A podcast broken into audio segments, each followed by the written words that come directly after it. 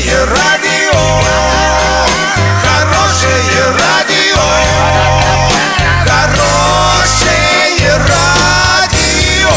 Радио Шансон. С новостями к этому часу Александра Белова. Здравствуйте. Спонсор выпуска комиссионный магазин «Золотой». Осуществляйте мечты с нами. Картина дня за 30 секунд. В Ясном школы и кружки закрыли на карантин. Россиянка попала в книгу рекордов Гиннесса за валенок 379 размера.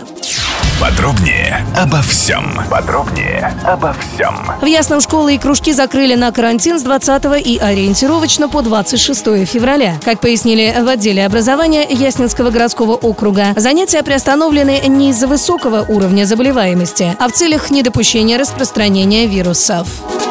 Петербургская художница Валерия Лошак попала в Книгу рекордов Гиннесса как создательница самой большой в мире обуви. Летом 2016 года она установила в деревне Мандраге Ленинградской области валенок 379 размера. Его высота составила почти 2,5 метра. Путь к признанию рекорда был совсем непрост. Изначально оргкомитет книги отказал Лошак в регистрации, мотивируя это тем, что валенки не являются обувью. Художница отправила в оргкомитет ГОСТы на валенки, сертификаты качества, где подтверждается Утверждается, что это самая настоящая обувь. В итоге был найден компромисс. В книге рекордов Гиннесса появилась отдельная категория – огромнейшая войлочная обувь. И хотя известие о рекорде художница уже получила, официально валенок из мандрак будет считаться самым огромным в мире после того, как Валерия Лошак получит соответствующий диплом.